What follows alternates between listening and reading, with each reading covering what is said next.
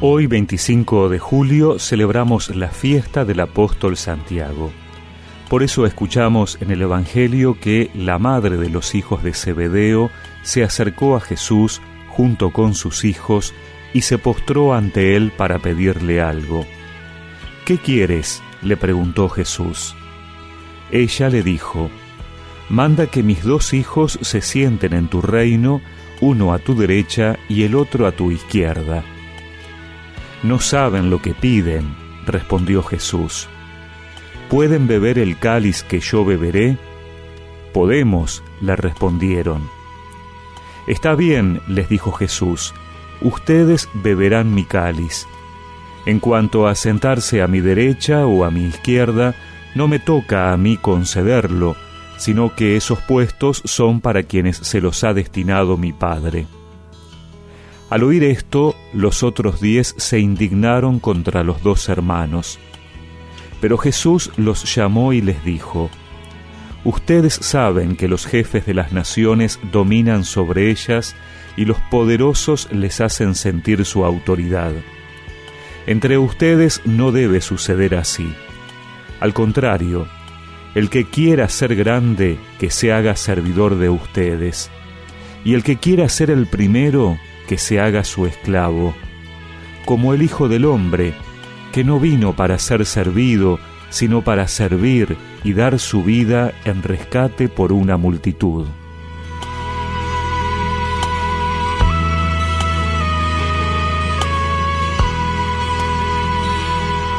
Estar sentados a la derecha o a la izquierda del rey era signo inequívoco del poder que se tenía ser el segundo o el tercero en la línea de mando. Prestigio, poder, reputación, autoridad. Muchas veces nos afanamos por buscar eso en la vida. Eso le pasaba a los hijos de Zebedeo y a su madre, que quería ese lugar de prestigio para sus hijos.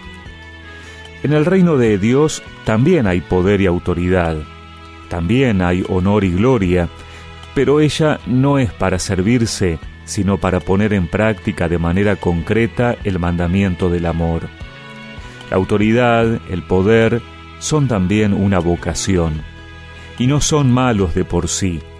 Lo importante es el sentido, la finalidad como lo ejercemos, si es para nosotros mismos o para bien de los otros, para servir. Así se entiende también la política, Dice la Iglesia que la responsabilidad de edificar el bien común compete, además de las personas particulares, también al Estado, porque el bien común es la razón de ser de la autoridad política. Y el Papa Francisco nos recuerda en Evangelii Gaudium que la política, tan denigrada, es una altísima vocación.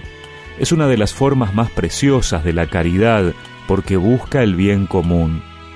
Tenemos que convencernos, dice el Papa, de que la caridad no es sólo el principio de las microrelaciones, como en las amistades, la familia, el pequeño grupo, sino también en las macrorelaciones, como las relaciones sociales, económicas y políticas. Por eso, en este día, y por intercesión del apóstol Santiago, incansable predicador del Evangelio hasta los confines de la tierra, pidámosle al Señor que todo lo que hagamos en esta jornada sea para servicio de los demás y que la autoridad que ejercemos en nuestra familia o en nuestro trabajo sea siempre para el bien común. Amarte a ti, Señor, en todas las cosas y a todas en ti, en todo amar y servir en todo amar y servir. Y recemos juntos esta oración. Señor, ayúdame a seguirte en los pasos del servicio desinteresado, que vea más las necesidades de los hermanos antes que las mías. Amén. Y que la bendición de Dios Todopoderoso, del Padre, del Hijo y del Espíritu Santo los acompañe siempre volver. Gustoso pues te ofrezco mi haber, mi poseer. Tu amor y gracia dame, de más no es menester.